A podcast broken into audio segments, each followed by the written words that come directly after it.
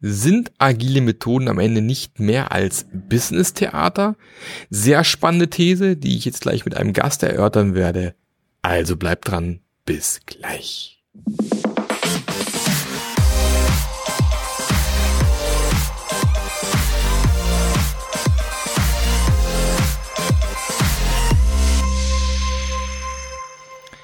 Herzlich willkommen zu einer neuen Episode vom Scrum Master Journey Podcast, dem Podcast, der dir zeigt, wie du zum gefragten Scrum Master wirst. Mein Name ist Mark Löffler und ich bin hier derjenige, der immer wieder mal spannende Gäste auch mit dabei hat. Gott sei Dank mal wieder ein bisschen mehr in letzter Zeit. Und ich lade mir da immer wieder mal Menschen ein, die was zu sagen haben. Und in dem Fall habe ich hier den Lars Vollmer bei mir sitzen. Lieber Lars, herzlich willkommen. Und äh, Danke. Vielleicht Marc. müsst du dich mal in zwei, drei Sätzen vorstellen für die, die ich noch nicht kenne. Gibt es bestimmt kaum einen, man weiß es nicht. in zwei, drei Sätzen. Ähm, ja, ich bin Business Influencer und Curvy Model. Ah. Ähm, das ist vielleicht das in ganz Kürze, aber ähm, nein, im Ernst, ich ähm, bin Buchautor, äh, ich habe lange Jahre äh, Beratung gemacht äh, und leite inzwischen ein von mir und meinem Kompagnon Mark Poppenbock gegründetes Unternehmen, das sowohl Ausbildung als auch Beratung macht ähm, und die Denkschule, die wir in Ausbildung vermitteln und in Beratung anwenden, haben wir Future Leadership getauft. Mhm. Ich lebe in Barcelona, jedenfalls einen Großteil meiner Zeit, bin Foodie, äh, bin Jatzer, habe mein ganzes Leben mit Musik äh, verbracht und äh, fühle mich auf Bühnen wohl und in solchen Gesprächen. Danke für die Einladung. Sehr, sehr schön. Aber das interessiert mich nur ganz kurz, ich muss dazwischen reinhauen. Äh, du sagst Jatzer, spielst du ein Instrument oder hörst du einfach nur Musik? Äh, beides. Ich habe ja 40 Jahre lang Klavier und die letzten 15 Jahre auch E-Bass gespielt. Mhm und insbesondere das Piano äh, die meiste Zeit im, im Jazz, Funk, Soul Umfeld, sowohl in kleinen Trios, in irgendwelchen dunklen Jazzbars, von denen es ja so wenige noch gibt. Ja, immer weniger ähm, leider, ja. Ja. Und bis irgendwie so Galas und, und Kieler Woche und irgendwie so, so große Dinger, wenn es dann irgendwie um, um Funk Soul Top 40 Bands ging. Okay, dann wenn wir das nächste Mal uns treffen irgendwo, dann werde ich mein Saxophon mitbringen und dann suchen wir uns eine suchen wir uns eine schöne Bar um die Ecke. Äh, du hockst dich an den Flügel und ich pack mein Saxophon aus und dann machen wir eine ein, zwei Sessions. Das kann sehr schön werden. Einfach so Realbook rausholen und dann mal ja, ein paar ja. Standards spielen und los Perfekt. geht's. Ja. Wunderbar. Hört sich gut an. Da wissen wir noch schon, was wir als nächstes machen. Ähm, ja. Ist zwar nicht, nicht unser Thema heute. Wir können auch einen Jazz-Podcast aus draußen machen heute mal, wird auch spannend. Mhm. Mhm. Ähm, ähm, weil es auch da immer wieder mal neue fantastische Bands tatsächlich gibt. Auch die alten Klassiker sind schön, aber Stimmt. so hier, was auch im Jazz zum Teil Neues passiert, kann auch spannend sein. Aber genau, wir haben uns tatsächlich äh, wiedergefunden. Ich habe vorhin mal nachgeschaut, tatsächlich, wir hatten schon einen Versuch, diesen Podcast. Die Hälfte den, war schon im Kasten. Ne? Genau, ne? im, im Mai 2019, genau. Und dann hat's angefangen zu bohren. Ja? Schlagbohrer ja, bei Lars im, in der Wohnung, ja. zu der Zeit habe ich in einer kleinen Wohnung in Barcelona am Hafen gewohnt und tatsächlich mein kleines Studio war in so einem Hinterzimmer zum Hof und mhm. irgendwie hatte plötzlich ein Nachbar die Idee, ich könnte heute mal und dann Boah. ging's ab. Mhm. Und irgendwie haben wir es dann vier Jahre, vier Jahre lang nicht geschafft, äh, wieder zurückzukommen und äh, uns hier zu treffen bis ich dann äh, tatsächlich vor einem Monat ziemlich genau, genau über einen LinkedIn-Post von dir gestolpert bin. Und ähm, da ging es ums Thema Agilität. Und ja, das, äh, da bin ich natürlich gleich hellhörig geworden, ist ja klar. Ne? Also hier, du hast irgendwie geschrieben, Agilität schreiben sich viele Unternehmen auf die Fahne, aber tatsächlich umsetzungstechnisch hapert's bekanntlich, äh, was tatsächlich richtig ist. Und auch viele Agilisten so ein bisschen Methodenreiterei betreiben und äh, ja, es dafür trotzdem immer noch viele, wir mal, Agilisten da draußen sind, die nicht so happy damit sind, eben nicht jubeln, auch wenn es scheinbar alle machen. Ähm, viele auch frustriert sind. Ich würde nicht sagen, dass ich immer, dass ich frustriert bin, aber manchmal gibt es schon Momente, wo man denkt so, ja, schade, dass so viele immer noch nicht verstanden haben. Und ähm, genau, wenn man die agile Bewegung halt mal sieht, 2001 gestartet und ähm, jetzt läuft, wie du hier beschrieben hast, gerne äh, auch unter das fand ich eine schöne, schöne Metapher auch hier, wie ein geändertes Schiff, ne, gekapert worden und segelt unter falscher Flagge mittlerweile. Ist ja leider so, muss man wirklich sagen. Aber ich glaube, es passiert aber mit jeder Methode, die irgendeinem Mainstream ankommt, äh, dass Leute, die merken, oh, da kann ich Geld verdienen, auf diesen Zug mit aufspringen und deine Methode verwässert. Und was manchmal echt sehr schade ist, ja. Ja, ich habe ja in den 90ern und Anfang der 2000er mich sehr intensiv mit Lean Management auseinandergesetzt mhm. und auch in der Beratung viel gearbeitet und diese ich nenne es mal Philosophie oder die Denkschule, ganz wie man möchte, hat fast das exakt gleiche Schicksal. Mhm. Ähm, und ich glaube auch, und ich nehme mich da nicht aus, ich war Teil des Problems, ähm, eben auch ein Stück weit selbst gemacht. Und das mhm. war das, was ich mit dem kleinen Artikel zum Ausdruck bringen wollte, ähm, dass es da eben so zwei Seiten gibt. Zum einen, genau wie du sagst, sowas wird gekapert, das wird zum ähm, äh, zu so einem Plastikwort plötzlich, dieses, mhm. dieses Agil oder Lean Management zum ähm, zu so einem Flutschbegriff, wie ich ihn gerne sage. Jeder kann das Wort benutzen und kann immer mitreden. Man muss nicht genau wissen, was das heißt, aber man kann immer mitreden. Also genau, damit flutscht so die, die Kommunikation so. Äh, und deswegen machen es sich auch gerade die äh, Nicht-Agilisten sagen wir mal, um das Feindbild mit Wort zu nennen, die, die Betontayloristen. ähm, die nehmen sich dann diesen Begriff zu eigen, weil er halt anschlussfähig ist, weil Budgets damit zu kriegen sind. Mhm. Ähm, und äh, plötzlich ist alles agil, da kannst du bestimmt viel, viel mehr Geschichten erzählen, als ich es kann. Ähm, und damit wird der Begriff verwässert. Aber, und das war mir wichtig in dem Beitrag, diese und ich weiß nicht, ob diese Zuschreibung so fair ist, also dieser Begriff so fair ist. Die Agilisten, eben diejenigen, die, von denen ich glauben würde, dass sie die Grundidee wirklich verstanden haben, davon gibt es viele nach meiner Beobachtung, dass die ihren Teil dazu beigetragen haben. Mhm. Äh, wahrscheinlich natürlich nicht willentlich, ohne Frage. Äh, aber indem sie die Methode über äh, die Problemlösung gestellt haben. Mhm. Ähm, glaube ich, trifft sie, wenn man überhaupt dieses katholische Konzept der Schuld benutzen möchte, eine Mitschuld äh, an diesem Zustand von Agil. Und das war bei uns damals Berlin genauso. Und ich war einer derjenigen, der, auch weil es dafür gute Aufträge gab, Richtig, äh, ja. dann schöne, riesige Projekte gemacht haben, wo wir äh, ich weiß noch eines irgendwie mit, es war so ein, so ein großer ähm, skandinavischer Konzern, der hatte dann irgendwie 15 europäische Werke und die sollten alle nach den irgendwie zwölf Lean-Kriterien in so einem Reifegradmodell halt jetzt durchgecheckt werden. Und, okay. ähm, und ich weiß noch, dass die beiden Werke, die ich damals betreut habe, die waren in der ähm, in den ganzen Qualitätskennzahlen des Top-Managements waren die Platz eins innerhalb des mhm. Konzerns. Mhm. Aber in dem Quality Audit von Lean waren sie halt auf Platz 14 mhm.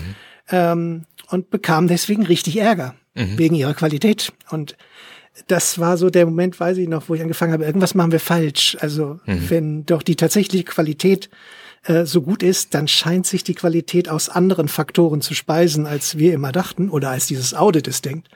Ähm, und ja, insofern trage ich da meine Mitschuld. Mhm. Ja, ich glaube, das, das Ding ist, ich glaube, da bin ich bestimmt auch zum Teil mitschuldig. Es kommt eine Anfrage rein für ein agiles Training denkst, ja, nett, machst du Umsatz damit. Dann gehst du hin, ja, machst klar. zwei Tage agiles Training. Vielleicht will man keine Beratung hinterher haben und dann bist du wieder weg. Und ja. das trägt halt dazu bei, dass halt, ähm, sage ich jetzt mal, zwar irgendwie so ein grundlegendes Wissen, man glaubt, man hat es verstanden, dann dort im, im Unternehmen dann quasi liegen bleibt und es dann mehr oder weniger dann eben auch falsch weitergelebt und weitergetragen wird, immer weiter äh, noch fälscher, noch beschissener wird irgendwo und ähm, man gar nicht wirklich Sorge getragen hat, dass sozusagen am Ende auch wirklich richtig implementiert wird und verstanden wird, ja, und einfach aus dem Grund sagt, ja gut, gerade wenn man solo selbstständig ist, oh nett, machst du noch ein Training irgendwo und dann ähm, äh, hast du, äh, hinterlässt du Ruinen so ein bisschen am Ende, ja, das ist, ist tatsächlich, glaube ich, schon auch ein Problem, ja.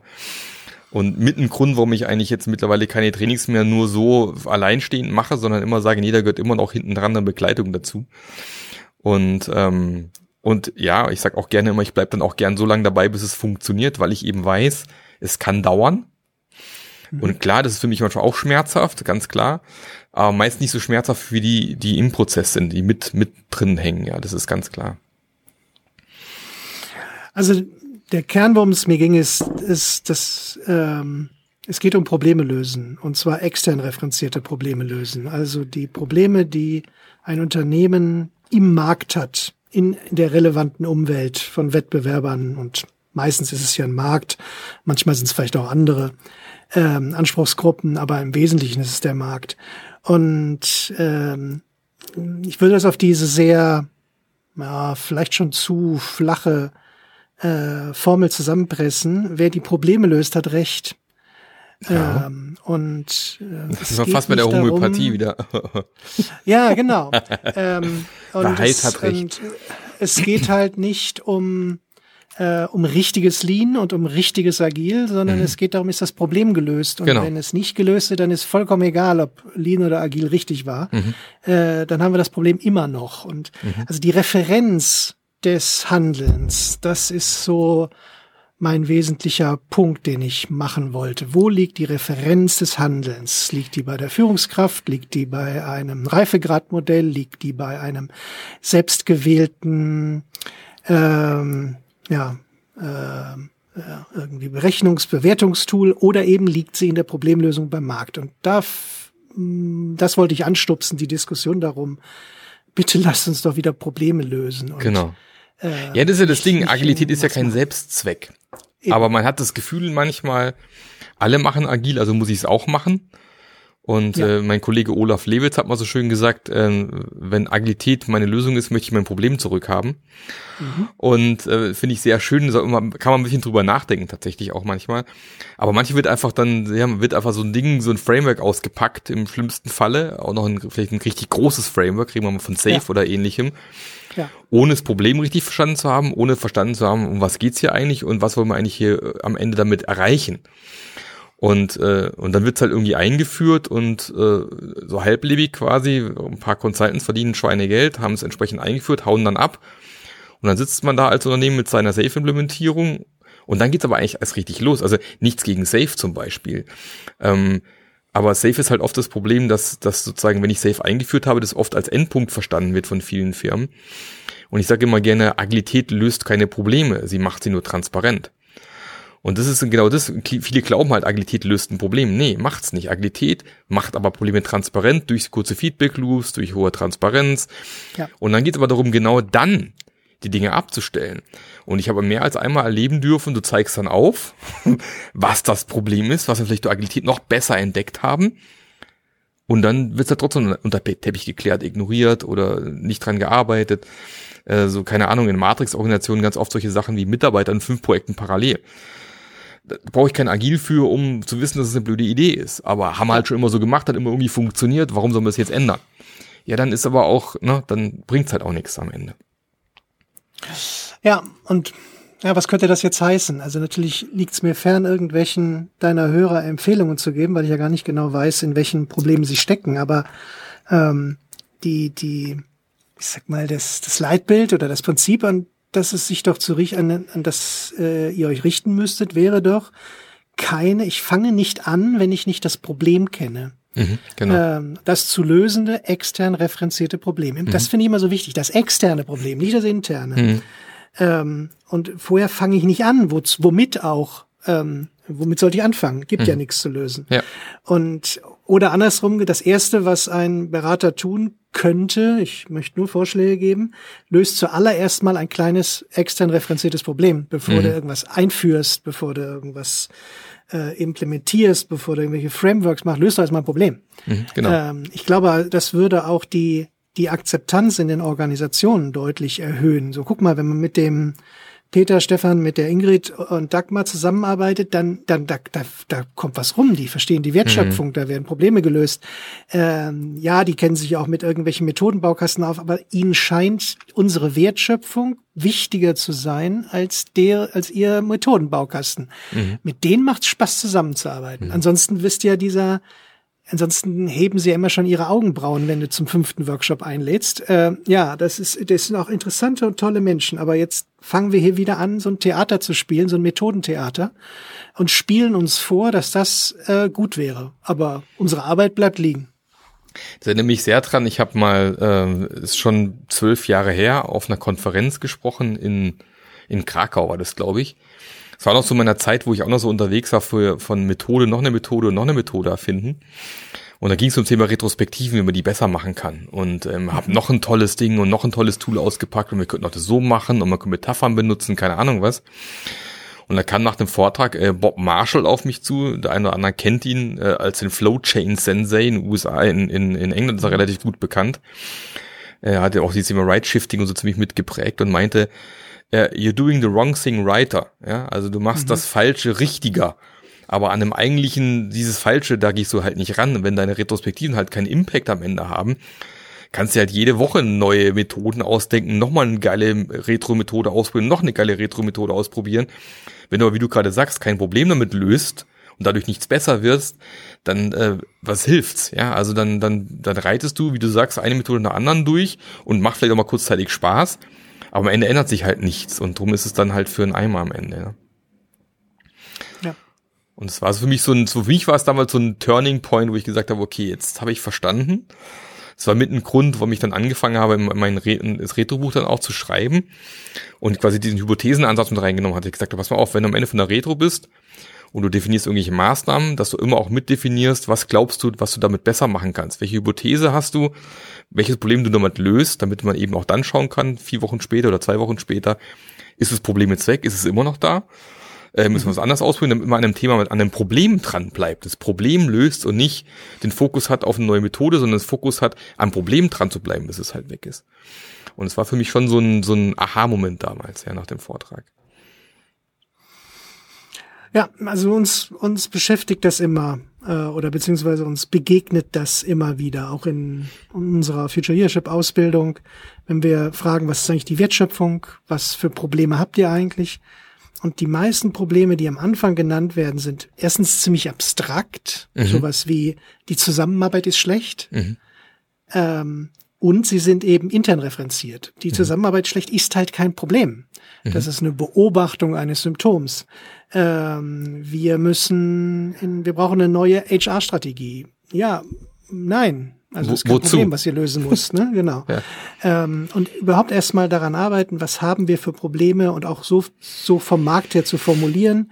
Ähm, ja, wir müssen jetzt eine neue Marktumfrage machen. Warum? Ja, wir brauchen doch irgendwie ähm, äh, Informationen über den Markt. Ja, wozu? Ähm, also diese fünfmal Warum haben die ja, Leute genau. früher immer mhm. gesagt, die helfen ja da wunderbar. Äh, und vielleicht steht am Ende, das weiß ich ja nicht, das eigentliche Problem, dass unsere Wettbewerber schneller ausliefern als wir, dann, dann mhm. haben wir jetzt plötzlich ein Problem gefunden. Wir sind mhm. wohl zu langsam. Und mhm. das gilt zu lösen, nicht die Zusammenarbeit, äh, sondern wir müssen schneller werden. Falls das durch bessere Zusammenarbeit gelingen könnte, möglich, aber das bleibt ja erstmal zu verifizieren. Ne? Ja, ja, genau. Das ist mit ein Grund, warum ich in, in meiner, in meiner Scrum Master Journey sowohl im Buch als auch in meinem, in meinem Online-Programm so viel Wert drauf lege auf dieses Thema Auftragsklärung. Also wenn ihr irgendwo reinkommt als Scrum Master, Agile Coach und euch gesagt wird, wir möchten gerne agil werden, möchten gerne agile Methoden einführen, die erste Frage ist immer, wozu? Welches Problem glauben wir damit zu beheben? Und du sagst sehr schön, genau dieses extern referenzierte Problem ist das Wichtige. Ähm, was soll denn am Ende damit besser werden? Weil nur wenn ich das weiß, habe ich zum einen eine viel bessere Basis auch nachher zu arbeiten, weil ich dann viel eher auch in die Lage bin, nachher Dinge zu verändern weil ich auch immer sagen kann, wir haben doch damals besprochen, das und das wollen wir erreichen, dazu machen wir das jetzt. Und wenn es immer fehlt, wenn man nur agil macht, weil halt alle agil machen und ich habe gar nicht richtig beschrieben, wozu wir hier sind, wozu das gut ist, dann bleibt es halt meistens äh, ja Business-Theater, Methoden, Rumklopperei und es kommt da nichts mehr rum. Das ist halt dann immer sehr schade. Und damit machst du halt viel kaputt. Und dann heißt dann irgendwann, agil funktioniert bei uns nicht und haben wir schon probiert, ging auch nicht. Genau. Ja, Dabei ist es gar nicht das eigentliche Problem gewesen. Ne? Und was ich auch so ein schönes Bild mal fand, war so dieses, dieses äh, mein Nachbar hat einen Pool, brauche ich jetzt auch einen. Und dann baue ich mir mhm. den Pool in den Garten. Und dann steige ich so die Leiter runter im Pool und laufe so im leeren Becken rum und denke mir so, hä, was soll der Scheiß jetzt? Irgendwie ist es total, was, was bringt mir so ein komischer Pool? Jetzt habe ich hier so ein Loch im Garten und habe so einen komischen Turm dahingestellt, tut bestimmt weh, wenn ich jetzt auf den Boden, weil ich gar nicht begriffen habe, dass das Wasser eigentlich das Wichtige an dem Pool ist, ja. Aber hauptsächlich immer so einen Pool im Garten gestellt. So hat man manchmal das Gefühl bei agilen Methoden auch. Jetzt haben wir dann agil irgendwie eingeführt und dann läuft man so rum in seinem agilen Pool und denkt sich so, ja schön, äh, pff, aber was ist jetzt eigentlich, was mache ich damit jetzt?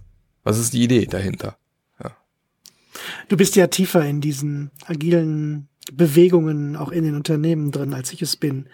Ähm, aber stimmt denn die Hypothese, dass viele der großen Agiltransformationen so in diesen Zustand der Selbstbeschäftigung, den des Business-Theaters hineinrutschen oder sind es eher wenige Ausnahmen?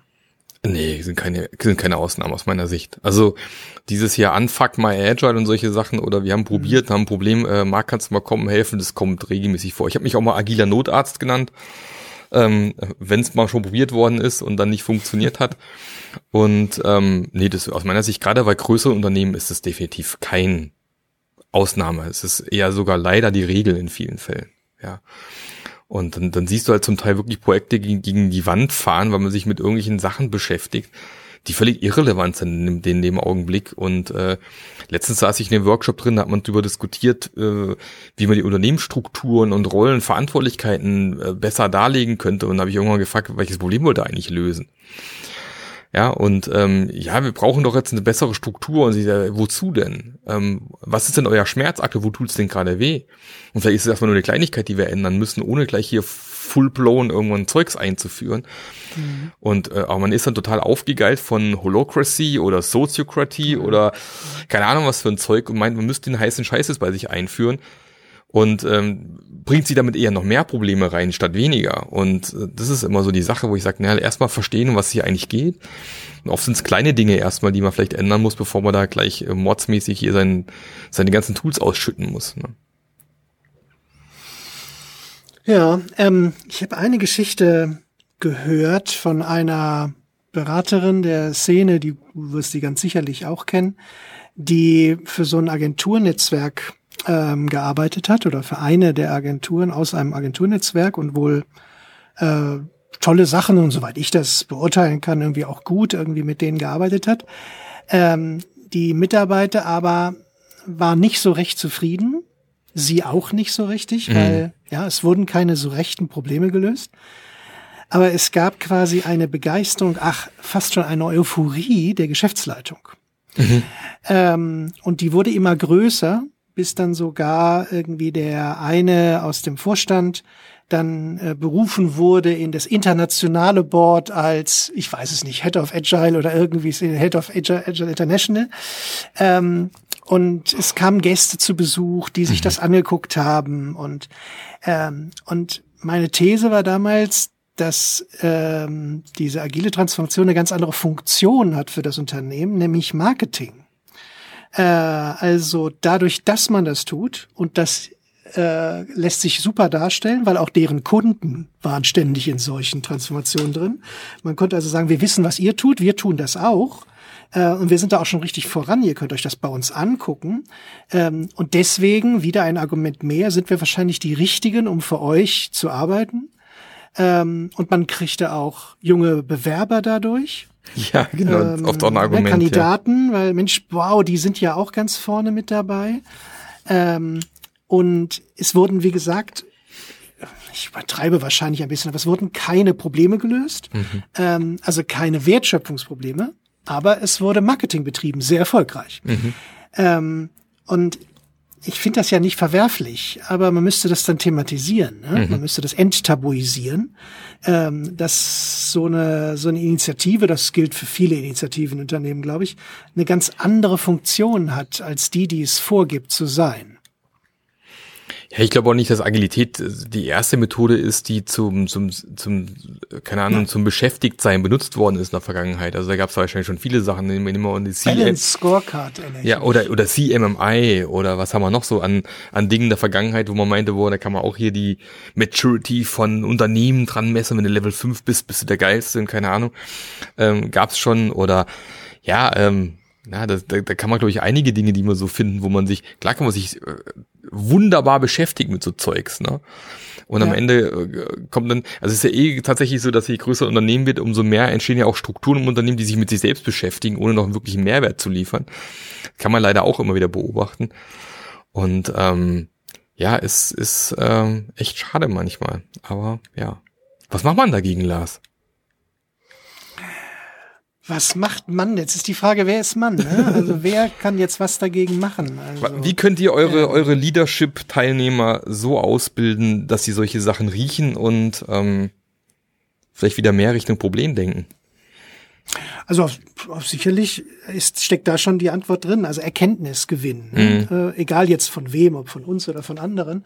Aber der Erkenntnisgewinn, dass Organisationsentwicklung im Allgemeinen, und agil ist ja ein eine spezielle Form davon, mhm. dass Organisationsentwicklung im Allgemeinen immer einem konkreten extern referenzierten Problem beginnen muss. Ohne extern referenziertes Problem kein keine Organisationsentwicklung, mhm. kein Führungsauftrag. Und ähm, ich, ich kriege das natürlich auch bei unseren Ausbildungsteilnehmern mit, die sagen, aber ich kann doch meinem Chef jetzt nicht einfach sagen, dass ich das nicht mache. Und damit hat er oder sie natürlich auch recht. Es geht nicht aus jeder Position heraus, mhm. sich dem so einfach zu widersetzen. Äh, aber schon das, glaube ich, schafft Entlastung, zu wissen, okay, wenn ich diesen Auftrag jetzt annehme, weil ich aus meiner hierarchischen Position heraus äh, zwar zum Nachdenken anregen kann, aber äh, die Entscheidung nicht umbiegen kann, dann verstehe ich zumindestens, was hier, was hier läuft. Äh, ich kann also die Mechanismen mir erklären. Warum ist wohl, fühlt sich wohl mein Chef gezwungen, das jetzt zu tun? Weil meistens steckt der ja auch in irgendwelchen Rationalitäten drin. Mhm. Ähm, und ich sage immer, das Beste, was man mindestens hinkriegt, ist Entlastung, damit man nicht denkt, man, man sei einfach falsch, man hab's nicht hingekriegt oder so.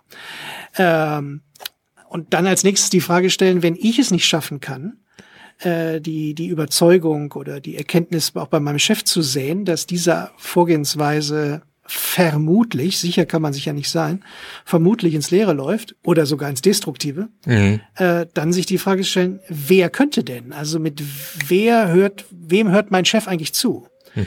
Ähm, wie könnte ich irgendwie über Bande spielen, äh, dass ich irgendwie mir Verbündete suche, die dann eben diesen Gedanken reinbringen? Also nicht so sehr danach streben, wie überzeuge ich meinen Chef? Äh, das ist so wertlos wie, wie überzeuge ich den Geschlechtspartner meiner Wahl, mit mir ins Gespräch zu kommen? Die Frage führt immer ins Leere. Mhm. Ähm, also nicht nach der Methode zu suchen, wie mache ich das, sondern wer könnte es? Also wem hört mein Chef zu? Ähm, wer ist in der Lage, auch vor in einer kleinen Geschäftsführersitzung äh, ein Statement loszulassen, wo alle sagen, oh, das ist interessant, darüber müssen wir mal nachdenken. Und nicht, ja, ja, danke, Herr Schröder, äh, haben wir, nehmen wir mit, ne? nehmen wir ja. gerne mit. Das ist ähm, auch so ein ähm, geiler Spruch immer. Nehme ich gerne mit. Ja. Muss ich mal sagen. Du Arsch. Ja, und ähm, ja, genau, aber bei wem sagt er das denn nicht? Ja. Und also so ein bisschen äh, bei externen sagt man ja immer so ein bisschen an der Positionierung arbeiten. Also was wie schaffe ich es, dass mir mehr zugehört wird? Mhm. Und ich glaube, das können viele interne auch lernen und müssen viele äh, müssen interne wir, auch lehren. Mhm. Ähm, wie kann ich mich positionieren in dem formalen und informellen hierarchischen Geflecht der Organisation, mit der ich ähm, beschäftigt bin? Und das kann ich natürlich durch durch ja, Autoritätsbeweise, also irgendwie indem ich vielleicht Artikel intern poste oder ähm, äh, Menschen locke dazu, mit mir über wichtige Themen zu reden. Aber es kann eben auch gezielte Netzwerkerei. Das ist nicht jedermanns Sache, ist mir schon völlig bewusst. Aber äh, ich glaube, das ist der Weg, um diese Erkenntnis an die Stellen zu bekommen, an denen die ausreichend formale Macht herrscht, äh, um darüber entscheiden zu können. Mhm. Und quasi äh, das Wichtigste ist quasi diesen Start hinauszuzögern. Also äh, lass, nee, nee, wir starten noch nicht, solange nicht das extern referenzierte Problem benannt ist. Also die Kraft aufs Zurückhalten setzen äh, und nicht aufs richtig lenken. Ja, okay, wir fangen jetzt mal an, das kriegen wir schon gebogen. Nein, kriegt ihr nicht. Ähm, Glaube ich, also in den seltensten Fällen, sondern nee, lass uns zurückhalten. Dann, dann starten wir eben noch nicht. Ähm, wir haben immer noch nicht das Problem. Mhm. Das wären so die ersten Ad-Hoc-Ideen, die ich hätte. Ja, geht in die richtige Richtung, glaube ich. Ja, ich denke auch, dass es äh, dann oder halt, na, wer sind die Verbündeten auch, die vielleicht deine Ideen unterstützen? Wen hast du da? Wie kannst du intern netzwerken? Ja. Solche Dinge sind, glaube ich, auch ganz wichtig. Und ähm, klar ist natürlich auch die Frage, wie sieht's mit mir und meiner Rolle aus? Äh, bin ich gesehen, werde ich gesehen, werde ich gewertschätzt? Das ist natürlich auch nochmal eine andere Sache. Wenn, wenn die, Leute eh sagen, ach komm, der, weiß ich nicht, äh, was er da macht, ist eh nicht so wichtig, dann ist es natürlich viel, viel schwieriger, da irgendwo einen Impact zu haben. Klar. Ähm, das ist auch mit ein Grund, warum ich Scrum Master so ein bisschen helfe, auch wieder mehr Wertschätzung für ihre Rolle und ihre Aufgaben zu bekommen, mehr Sichtbarkeit zu bekommen, weil eben auch da sehr viel abhängt von, wie viel Impact habe ich am Ende da auch, ja. Ganz klar. Ja, und eben, aber jetzt da wiederhole ich mich ja nur, ähm, Wertschöpfungsrelevanz, also sich in die tatsächliche Wertschöpfung hineinzudenken und hineinzugraben und helfen an den verschiedensten Stellen Wertschöpfungs gerne kleinere Wertschöpfungsprobleme zu lösen weil dann wird dir zugehört. Ähm, jedenfalls an den entscheidenden Stellen. Ähm, also quasi nicht nicht als als Prophet dazustehen oder als als Anstifter oder wie die Rollen auch immer heißen können, sondern äh, als jemand, den man anrufen sollte, wenn man ein Wertschöpfungsproblem hat, hm. weil er einem da helfen kann. Ja. Äh, ich glaube, das steigert die Wahrnehmung und äh, das, was du Wertschätzung nennst, enorm. Jedenfalls an den Stellen, die relevant sind für solche äh, Projekte. Was natürlich auch noch mal reinspielt bei der ganzen Sache ist, dass man natürlich auch gern nach einfachen Wegen sucht, um sein, um, um irgendwie äh, sein Problem manchmal zu lösen. Und ähm, die Leute stehen ja immer so auf Blueprints und äh, die fünf Schritte zum keine Ahnung was. Da gehört vielleicht Agil zum Teil auch mit dazu, glaubt man zumindest, dass wenn man jetzt Agil einführt, mhm. dann die Probleme dann einfach verschwinden spielt natürlich auch noch so ein bisschen eine Rolle bei dem ganzen Thema, glaube ich, ja. Und das Spannende ist ja, da kann man ja, keine Ahnung, beliebig weit zurückgehen in der Vergangenheit. Am Ende wird man immer feststellen, dass es am Ende auf Menschen ankommt, die miteinander kommunizieren, die gemeinsam was erreichen wollen, die gemeinsam Probleme lösen wollen, auf Seite schieben wollen. Wie sie das am Ende machen, ist dann nochmal eine ganz andere Geschichte. Aber am Ende auch im Agil man feststellt, ganz groß als erstes, na, Humans Interactions over Processes und Tools. Da haben wir es ja. Wir haben im Agilen mhm. trotzdem sehr viele Menschen treffen, die auf der rechten Seite unterwegs sind und äh, müssen erstmal Jira einführen und keine Ahnung was für Tools noch. Und im Endeffekt, klar, diese, diese Arbeit mit den Menschen, sich auf andere einzulassen, dieses Kommunikative, da gibt's halt nicht diesen einen Weg. Und das ist halt, das, das ist halt genau das Thema, dass es halt, es ist halt schwierig, sich mit Menschen auseinanderzusetzen, zu verstehen, wie die ticken, was da los ist. Deswegen ist auch der Teil vom Agilen Manifest der, der meist ignoriert wird, weil das ist halt Arbeit.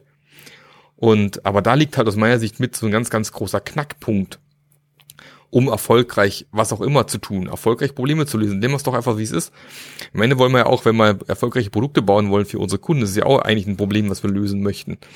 Gerade wenn wir vielleicht gerade merken, unsere unsere Umsätze brechen ein, wir brauchen irgendwie ein neues, cooles Produkt. Beispielsweise ist es ja ein Problem, das ich lösen möchte. Und wenn ich da die richtigen Leute zusammenbringe, die auf einer guten Art und Weise miteinander kommunizieren und gemeinsam auf ein Ziel eingeschworen sind, ob dann nachher drumherum ein klassischer Projektor rumrennt oder ob dann nachher ein agiler Scrum Master rumrennt, ist dann aus meiner Sicht nur zweitrangig. Jetzt hat mir hier ein Frosch im Hals versteckt hier.